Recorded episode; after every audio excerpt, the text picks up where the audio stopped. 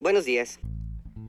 Sensiblement différent, le podcast des humains sensibles est différent.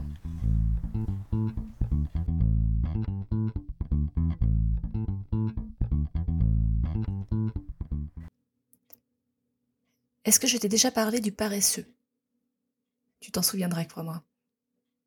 Le paresseux est cet animal hors du commun qui se déplace à une extrême lenteur. Comment j'en suis arrivé là? C'est au détour d'une conversation avec mes filles. Chacun ses discussions, tu me diras. On a complètement tripé sur le fait qu'il ne descende qu'une fois par semaine de son arbre pour faire ses besoins. En mode Ah bon? Mais non Si. Il y a deux raisons à cela. L'une, c'est qu'il a une digestion très lente. Alors vraiment très lente.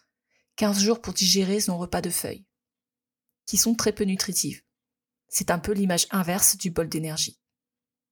Il digère lentement donc. Ses crottes qui sont à la fin de la digestion attendent tranquille leur tour. Huit jours. Il faut qu'il s'économise, il l'a compris. Il prend son temps. En outre, lorsqu'il descend, il est en position de vulnérabilité extrême, car il est assez nul en déplacement au sol. Ambiance 40 mètres en une journée. Il rampe à la vitesse d'un escargot. S'il fait la course avec un escargot, on est d'accord que c'est assez peu probable, mais c'est là que réside tout le pouvoir et l'intérêt de l'imagination. S'il fait la course avec un escargot, il n'est pas du tout sûr de gagner. Tu te demandes pourquoi il descend si ça le rend vulnérable. Imagine 40 mètres par jour face au jaguar. Voilà, ce serait pour permettre aux papillons qu'il abrite dans son pelage de pouvoir pondre dans ses crottes. C'est une étude scientifique qui a établi cette conclusion. Personnellement, je n'ai aucun avis sur la question. Je me dis juste qu'il a un méga engagement envers ses papillons. En échange, les papillons lui ramènent de l'azote. Un deal est un deal. Ah, dernière info sur cet animal étrange. Il a jusqu'à 10 vertèbres cervicales. Ça ne te fait pas réagir de ouf, mais sache qu'il est le seul mammifère de la planète dans ce cas. Tous les autres, toi et moi compris, en ont sept. L'avantage, ça lui permet une rotation de la tête à 270 degrés. L'avantage, je ne sais pas. Peut-être qu'il voit mieux ses ennemis arriver. Je trouve qu'au-delà de ses particularités uniques, il est un véritable hymne à la lenteur. Salut Épisode 38. Un jour, un thème, un podcast. Aujourd'hui, je te propose de rencontrer Vincent Trapino. Game designer freelance jusqu'en 2021, il est actuellement CEO et fondateur de la startup Vendesoft No Clash. Il t'emmène dans son univers pour parler Ikigai, puisqu'il fait partie de ces personnes incroyables qui ont répondu à mon appel à témoignage. Partant de l'ikigai, il s'est interrogé sur les dynamiques d'équipe et a cherché des outils, des réponses qui optimise la synergie de groupe. Tu vois? Une pyramide est en train de se construire dans ta tête. En un, se connaître, explorer son histoire pour apprendre à s'aimer. En deux, trouver son ikigai. En trois, trouver sa place au sein d'une équipe. Je m'appelle Magalidé, je suis un humain, maman quatre fois, thérapeute en kinésiologie enseignante pendant 20 ans dans tous les sens, chercheuse et amoureuse de la vie, mi-punk, mi-poète. Je t'invite aujourd'hui à cheminer avec moi.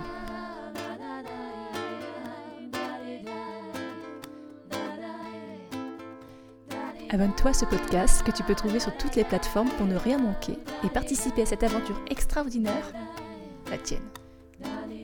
Tu peux choisir d'être simple auditeur ou de devenir acteur.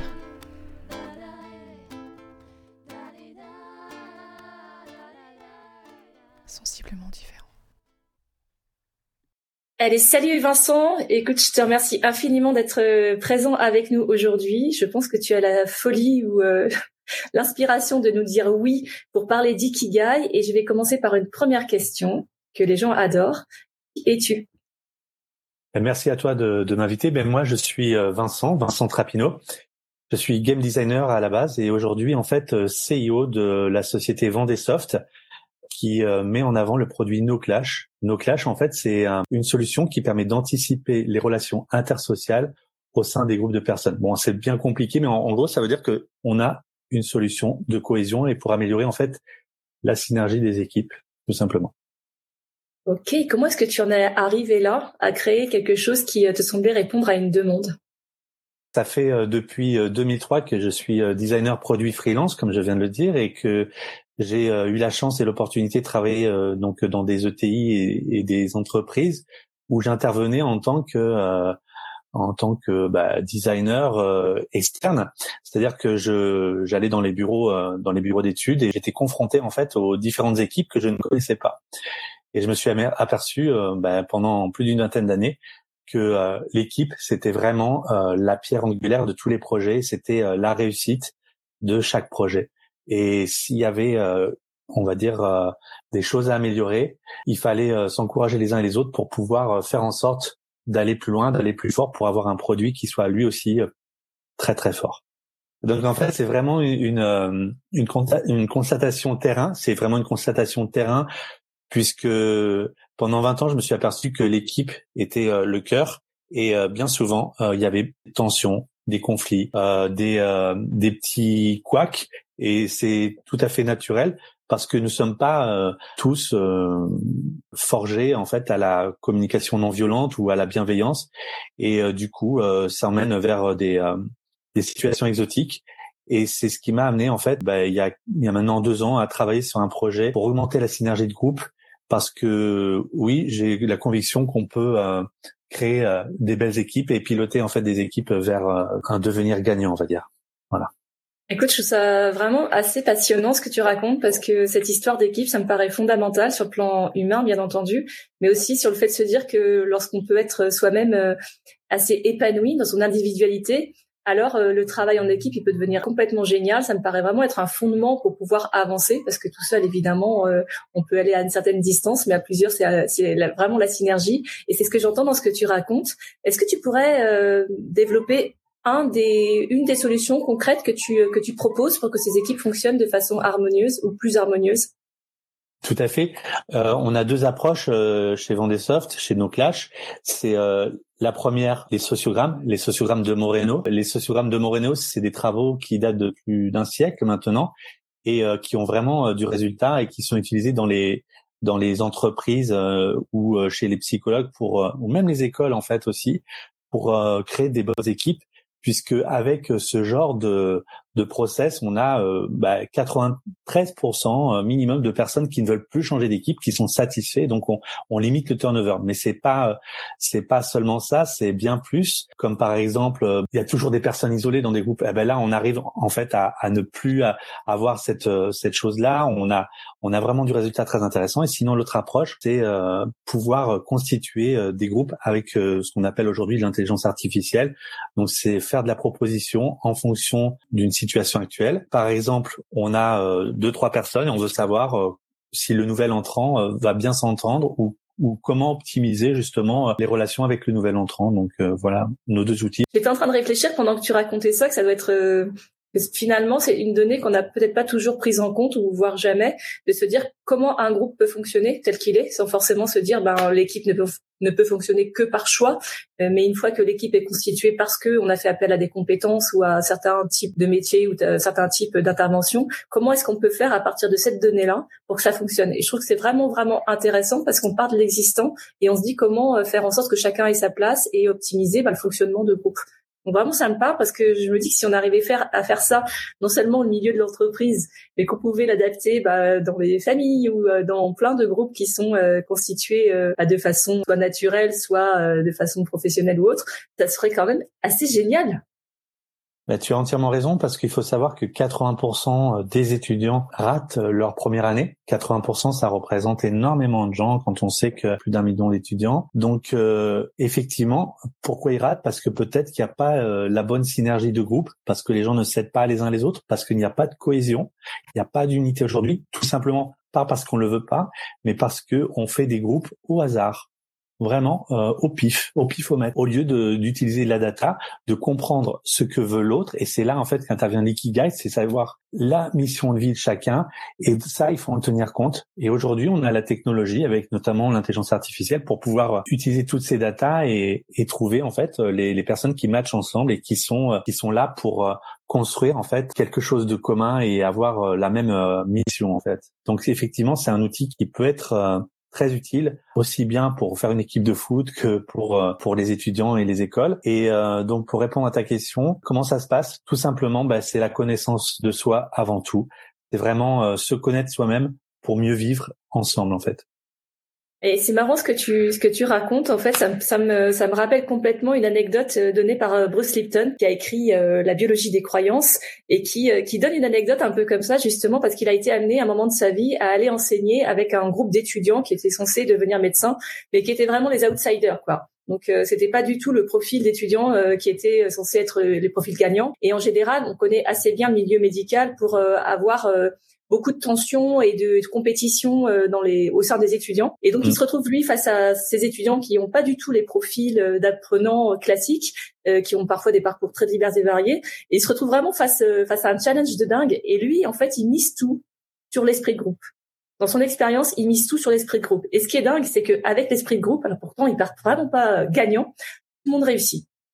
Juste parce qu'à un moment donné, il a créé la synergie, quoi. Donc c'est vrai que ça, enfin, ça me parle vraiment euh, ce que tu racontes parce que finalement, euh, si on changeait juste ce regard-là et cette approche-là et ce type de relation-là, on se rend pas compte à quel point euh, tout le monde pourrait être gagnant quelque part.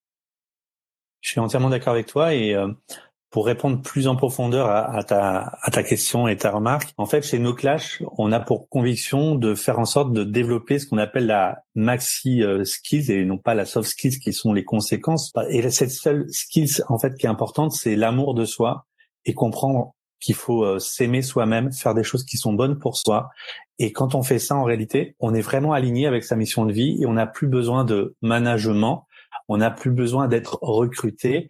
Pourquoi? Parce qu'en fait, on fait euh, ce qui est bon pour l'équipe, on devient force de proposition, on aime ce qu'on fait, on s'épanouit, on est vraiment euh, dans une qualité euh, de vie au travail qui est juste exceptionnelle. Et effectivement, les outils comme les sociogrammes de Moreno, donc si ça a l'air compliqué, sociogramme, on n'entend pas souvent parler de ce mot-là. Aujourd'hui, c'est utilisé dans le gaming pour faire justement des bonnes équipes. Donc c'est en train de se répandre un petit peu partout. Et donc il y a vraiment l'amélioration de la satisfaction personnelle des équipiers la diminution euh, de la rotation euh, du personnel, ça on l'a dit tout à l'heure.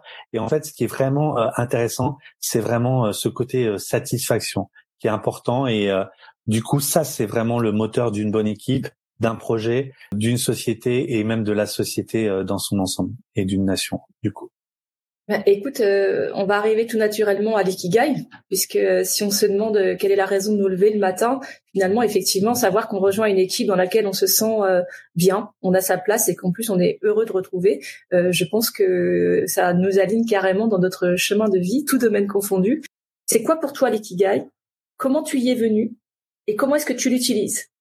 Alors effectivement aujourd'hui on utilise euh, l'ikigai euh, dans notre solution euh, de façon on va dire un petit peu détournée. nous on appelle ça le kikigai pour justement impacter et comprendre qu'en réalité on gagne toujours quelque chose à être soi-même et être qui on est et être totalement intègre. Pourquoi? Parce que si on n'est pas aligné avec nos valeurs et si on va reculons au travail, ben en fait on impacte toute l'équipe, on impacte tout le monde et l'ikigai, pour moi, c'est comprendre en réalité euh, l'amour de soi. Et c'est parce que j'avais besoin de, de comprendre ça, comprendre quelle était ma mission. Parce que j'étais euh, dans un incubateur, on m'a posé quelle était ma mission. J'ai pas compris. Je me suis dit, tiens, c'est quoi une mission? Euh, mission de vie. moi, je, je réponds à un cahier des charges. Je, je comprends pas. non, c'est je En fait, ouais, je, je crois que c'est important de de se poser et se dire quelle est ma passion, ma mission, ma volonté et, quelle est la ma raison d'être, ce qui nous emmène en fait à, la vraie question est-ce que j'aime ce que je fais? Quand on arrive à comprendre la philosophie de l'ikigai, qu'on la vit vraiment, on ne fait plus de choses qui sont euh, à l'encontre de nous-mêmes. Et en réalité, quand on prend pas soin de soi, comment on veut prendre soin des autres? La vraie mission d'une équipe, c'est arriver à faire en sorte que l'autre puisse comprendre, apprendre et connaître en fait qui il est de façon à pouvoir exprimer le meilleur de lui-même au sein de l'équipe. Tu vois, je trouve ça vraiment euh, passionnant comme euh, comme démarche et comme réflexion parce que jusque là, on en, on en arrivait à l'ikigai. Avant d'arriver à l'ikigai, on était en train de se poser la question qui suis-je? Parce que euh, c'était euh, une réflexion qu'on avait avec euh, les deux intervenants que j'ai interviewés sur l'ikigai, c'est de se dire si tu ne t'es pas un minimum posé de questions sur ton chemin de vie personnel, sur tu es, si tu ne sais pas mettre des mots sur ce pourquoi tu es doué ou sur ce que tu aimes, qui paraissent être des questions assez simples mais qui peuvent être très difficiles, alors tu ne pourras pas définir quel est ton ikigai. Il y a vraiment un d'abord un questionnement préalable finalement qui est de se dire qui suis-je? Qui suis-je, qu'est-ce que j'aime, mais pourquoi je suis bon, et de reconnaître cette valeur-là en fait. Et ensuite, on peut arriver à l'ikigai. Et peut-être que l'étape suivante, finalement, c'est celle que tu es en train de mettre en place, c'est de faire un ikigai, mais au niveau du groupe. Tu vois? Et je trouve que finalement, on, est en train de monter, euh, pas en compétence, mais en, en degré de, de, complétude, dans le sens où euh, l'humain, finalement, qui est quand même un animal social par essence, il est amené, en se connaissant mieux, à trouver sa place et à trouver sa place parmi les autres. Je trouve que c'est vraiment passionnant d'avoir l'impression, tu vois, de, de, monter une espèce de pyramide comme ça, et surtout de porter un regard radicalement nouveau sur euh, justement c'est quoi l'être humain et c'est quoi vivre avec les autres. Tout à fait. Et comme tu l'as fait remarquer chez euh, No Clash, en fait, on, on fait des sociogrammes 3D. Donc c'est ni plus ni moins que des échiquiers, un, un damier sur lequel on, on pose les individus les uns par rapport aux autres en fonction de leur affinité et de leur synergie. Donc on a euh, développé ce qu'on appelle le, Synergy Score, qui permet de, de voir en fait si euh, on est euh, une bonne équipe ou pas, si on est un bon binôme, un bon trinôme, etc. Mais la compréhension du groupe, elle passe avant tout par cette fameuse phrase qui était sur le temple de Delphes connais-toi toi-même et tu connaîtras l'univers et les autres. Et je pense que l'ikigai, cette philosophie de vie japonaise où on doit trouver l'équilibre de sa vie, c'est plutôt se trouver soi-même et ça devrait être enseigné effectivement dans, toutes les écoles et les universités. Oui, ça me paraît complètement euh, fondamental d'avoir cette notion de s'aimer soi-même. Euh, moi, je t'avouerai que dans mes séances, euh, souvent de fois, quand les personnes me parlent de, de beaucoup d'énergie qui est consacrée aux autres, souvent parce que ça nous paraît plus essentiel ou plus essentiel ou plus facile, je ne sais pas, d'aller sauver l'autre en fait ou d'écouter l'autre ou de lui apporter un besoin parce qu'on sait mieux l'identifier. En fait, je leur dis souvent, vous savez, la seule personne avec qui vous allez passer toute votre vie, c'est vous-même. Et euh, toute la seule personne que vous pouvez changer, c'est vous-même. Et euh, toute énergie que vous consacrez aux autres, si vous la consacrez à votre propre chemin, à développer vos compétences, à développer euh, vos rêves, à développer euh, tout ce que vous avez à donner, alors ça y est, tout va bien en fait. Le reste, c'est pas que c'est secondaire, mais ça s'aligne d'une autre façon. Donc ça me parle carrément ce que tu racontes. Et j'avais, ça m'amène à une question que je voulais te poser tout à l'heure. Comment est-ce que tu définirais toi ta raison d'être? Alors, bah, c'est simple. Aujourd'hui, c'est de plus en plus simple pour moi, mais ça m'a demandé euh, beaucoup de, de travail. Quand j'étais jeune, c'était inconscient. J'étais un peu dans l'ego, j'étais un peu euh, égocentré, on va dire, euh, et dans une espèce de égologisme. Du coup, en fait, j'ai euh, j'étais en désaccord avec moi-même parce que tout le monde me snobait, me, me ghostait entre guillemets. Il a fallu longtemps pour comprendre qu'en réalité, ma mission de vie, en fait, c'était m'aimer tel que j'étais, tel que je suis, et que tout ce que j'avais eu dans la vie, en fait, c'est parce que c'était Noël pour moi et que j'avais fait ma petite liste et que j'avais eu exactement ce que je voulais. Les bonnes choses comme les mauvaises. Je te remercie infiniment de ton témoignage. Est-ce que je peux te demander si euh, tu as en mémoire, là présentement, euh, un déclic, quelque chose qui t'aurait fait passer justement de ce côté où tu avais l'impression d'être plus dans l'ego à revenir pleinement vers toi-même? Est-ce qu'il y a quelque chose à un moment donné qui t'a inspiré, qui t'a appelé ou une épreuve? Ça peut souvent, euh, on apprend on apprend grandement. En fait, je vais te raconter une histoire euh, qui est un peu surprenante. Euh, je suis un peu insomniaque en réalité. J'ai un sommeil qui est très léger et, et euh, du coup, il y avait il y avait une petite tempête dehors. Je suis en Vendée et, il y a toujours un peu de vent ici puisque forcément en Vendée, mais ça n'a rien à voir en fait. Je me réveille à 4 heures du matin. Le côté le côté addict au SMS, au mail, tout ça, machin. Et finalement, j'envoie un, message à, quelqu'un en lui disant, mais attends, euh, tu as exactement ce que tu mérites parce que c'est Noël aujourd'hui, c'est ton anniversaire. Tu as fait la liste euh, au début et tu as exactement ce que tu voulais. Je, me suis allongé en fait avec cette pensée qui était un peu naïve et spontanée.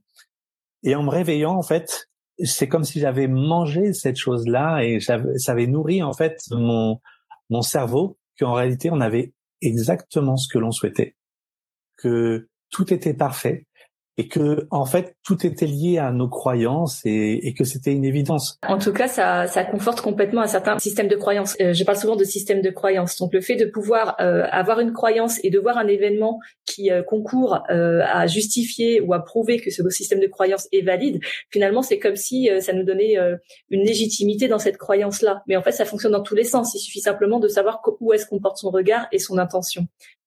Et je voulais revenir sur ce que tu disais par rapport, euh, on a ce qu'on mérite. Moi, j'ai tendance à penser qu'on a ce qu'on croit mériter pour le coup, parce que le, mérite c'est quand même quelque chose de, de particulier, tu vois. Euh, qu'on a ce qu'on veut, oui, très certainement, mais c'est vrai que dans ce cas-là, une fois qu'on a conscience de ça, et ça me fait, j'aime beaucoup ton anecdote sur euh, ton insomnie parce que je trouve que dans cet état de semi-sommeil ou de semi-éveil, parfois on a des, des flashs et des et des prises de conscience qui sont assez hallucinantes. mais je me dis en fait finalement que dans, dans toute ton approche, il y a quelque chose qui est très qui est très sage, mais qui est très inspirant aussi. Et l'ikigai, c'est aussi ça finalement. C'est ce que disait euh, l'un de mes interlocuteurs récemment, c'est de faire de chaque journée la meilleure journée de sa vie. Tous les jours est la meilleure journée de ta vie. Et euh, si on n'est pas là-dedans, et si on n'est pas là-dedans finalement, c'est que on se donne pas le moyen d'être la meilleure version de soi-même. Et on passe vraiment à côté de quelque chose qui est extraordinaire. Et tout ce qu'on peut parler de magie, de, de, je ne sais quoi, en fait, ça se situe là. C'est à la fois extrêmement compliqué parce qu'il faut garder le cap, il faut garder une forme de focus par rapport à cet état d'esprit. Mais en même temps, c'est très simple parce que c'est pas euh, c'est pas une formule euh, incroyable qui vient de l'extérieur. C'est juste euh, écouter soi, faire quelque chose qui nous fait vraiment plaisir et savoir vraiment ce qu'on veut. Une fois qu'on sait vraiment ce qu'on veut, alors on est en marche. Je pense qu'en réalité, la vie, c'est vraiment un cadeau, c'est un paquet de bonbons, c'est une, une boîte de chocolat, comme euh, euh disait Tom Hanks. C'est aussi simple que ça euh, dans l'un de ses films, euh, Forrest Gump. C'est aussi simple que ça. Et en fait, je crois que quand on arrive à, à s'aimer soi-même, à comprendre sa mission de vie, à travailler avec des gens qu'on aime, on arrive dans un espèce de flow euh, qui est juste qu'on voit que des choses que l'on aime, puisque en fait on fait que des choses que l'on aime et on tourne la tête vers les choses que l'on aime. Donc en réalité la vie devient de plus en plus belle et euh, on vit dans une espèce de serendipity, euh, c'est-à-dire de heureux hasard, où en fait on, on, on, a envie presque de se marrer parce que ça devient tellement tellement beau, tellement joli. Que pour moi, l'ikigai, j'entends aussi une espèce d'équilibre en fait, j'ai envie de dire dedans, et c'est ça, trouver son équilibre, ce qui est bon pour soi, en fait, selon moi. Est-ce que je peux te demander pourquoi tu as répondu à mon appel à témoignage sur euh, ce thème de l'ikigai? En fait, je viens juste de te parler de Serendipity.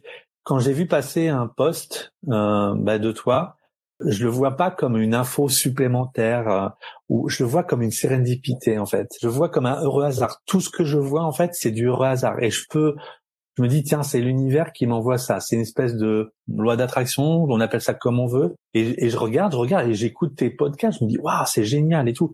Et du coup euh, je, t'ai contacté parce que je je voulais te, te communiquer une personne qui pour moi est très inspirante et que les, les gens auront peut-être j'espère le loisir de, de, découvrir euh, à travers tes podcasts. Et tu, tu m'offres la possibilité de, de témoigner de de ma, de ma joie de vivre et de ma raison de vivre qui est aujourd'hui euh, euh la cohésion et euh, les synergies euh, entre les individus. Donc, on a créé une super synergie tous les deux et je, je t'en remercie. Écoute, merci, merci infiniment pour pour ta réponse. où est-ce que on peut te trouver sur la toile? Alors, bah, c'est simple. Il suffit d'aller sur LinkedIn et taper Vincent Trapino ou tout simplement euh, No Clash à savoir N-O-C-L-A-S-H.io. Et puis voilà.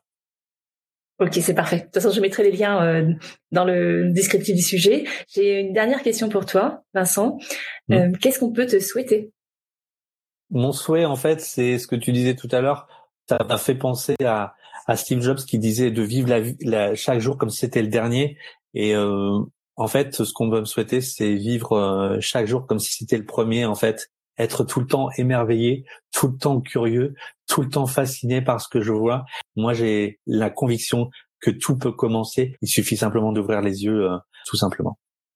Je te remercie encore infiniment pour euh, cet échange, pour les témoignages et puis pour ta sincérité. Je suis ravie de cette rencontre et puis je te remercie encore une fois. Je te souhaite une merveilleuse journée. Je te dis à très bientôt. Merci beaucoup euh, de nous avoir reçus au nom de toute l'équipe et je te remercie vraiment sincèrement et je te dis à très vite peut-être pour de nouvelles aventures. aventures. Merci Vincent, salut. Alors, prêt pour la suite de l'exploration? Je te prépare une boîte à outils spéciale Ikigai. Si ça t'intéresse, envoie-moi un message à ma boîte mail. Les autres épisodes sur l'ikigai arrivent bientôt, et encore bientôt. Alors, abonne-toi. Si tu as aimé cet épisode, partage-le en me taguant. Tu peux aussi mettre 5 étoiles sur ta plateforme d'écoute préférée. Et n'oublie pas, maintenant tu peux me trouver sur YouTube. Le prochain rendez-vous, Inch'Allah, c'est déjà jeudi.